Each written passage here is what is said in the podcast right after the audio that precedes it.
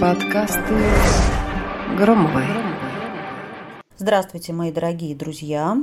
Здравствуйте всем, кто меня слышит. Кто не слышит, тоже здравствуйте, хоть вы э, мне и не ответите. Так, с вами Екатерина Громова и сегодняшний подкаст я назову так «Почему нужно вовремя отстать от себя?». Очень часто мы приходим э, к такому состоянию, нет, ну почему очень часто? Периодически, периодически, когда нам хочется зажать э, уши ладонями, зажмурить глаза и завизжать «отъебитесь все от меня!». Но почему-то мы допускаем, что мы можем это сказать всем вокруг, но только не себе, а зря. А зря, потому что сегодняшний подкаст как раз-таки про завышенные требования к себе и несбывшиеся ожидания.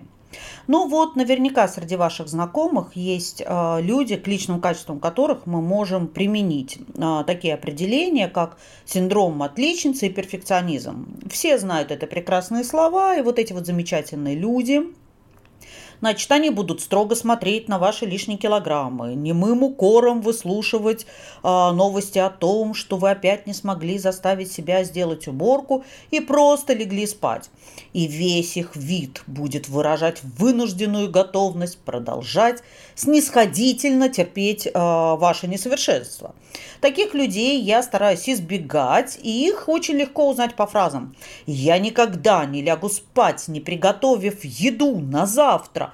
Пусть даже это будет в 2 часа ночи. И дальше они будут так жертвенно, но гордо добавлять. А встаю я, между прочим, в 6 утра. И так будут смотреть на вас, дадите вы им необходимое восхищение или нет. А я не восхищение даю, мне жалко их становится, мне хочется их обнять, сказать, господи, бедная детка, как же ты высыпаешься-то за оставшиеся 4 часа.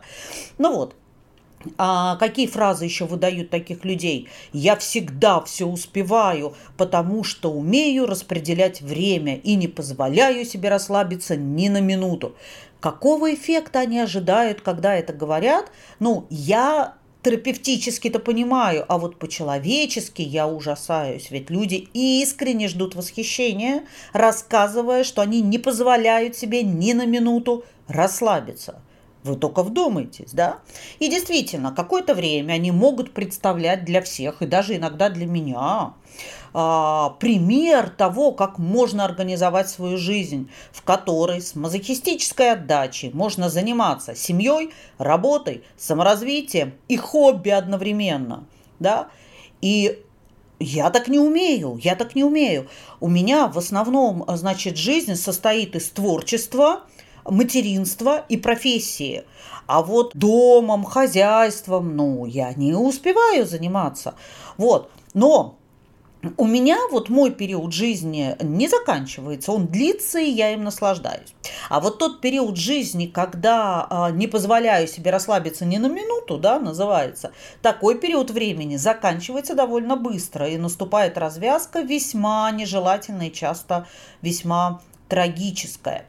А, к чему ведут цели, которые а, превышают ваш потенциал и возможности? Совершенно точно к неврозам, к понижению самооценки. Вы спросите, как? Я же хожу, качаю попу три раза в неделю в спортзал. Несмотря на то, что мне ужасно это сложно, я превознемогаю себя. Э, наоборот, моя самооценка повышается. Ни хрена, ни хрена, потому что подобные цели, которые превышают ваши возможности, они изначально ведут к неадекватной оценке действительности вам начинает казаться, что вы точно можете и должны, а потом, когда не справляетесь, вы называете себя унылым дерьмом и ругаете за то, что присели отдохнуть. Вот так и понижается потом самооценка.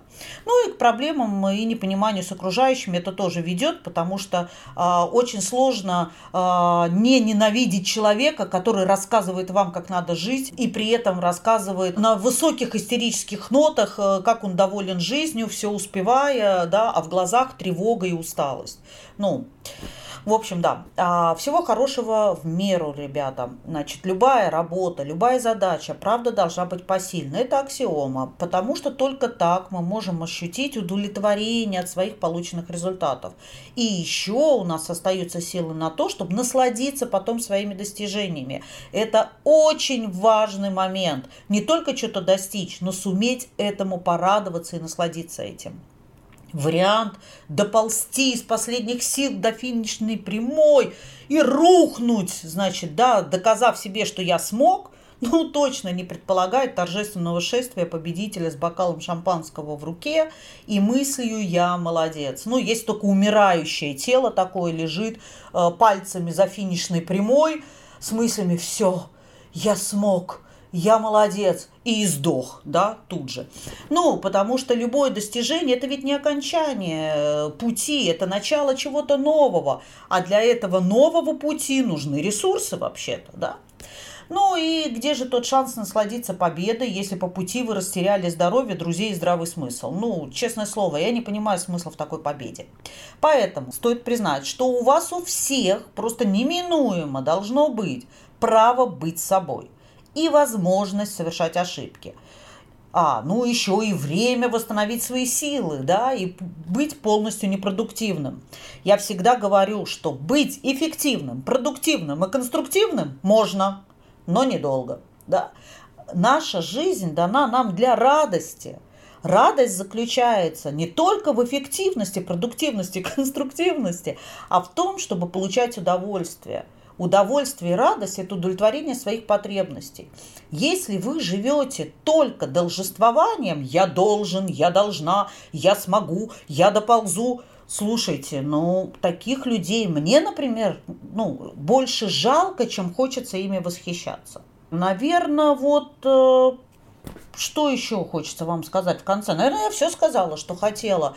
А, пожалуйста, берегите себя, помните о том, что право быть собой у вас никто не забирал. Это когда-то сделали вы.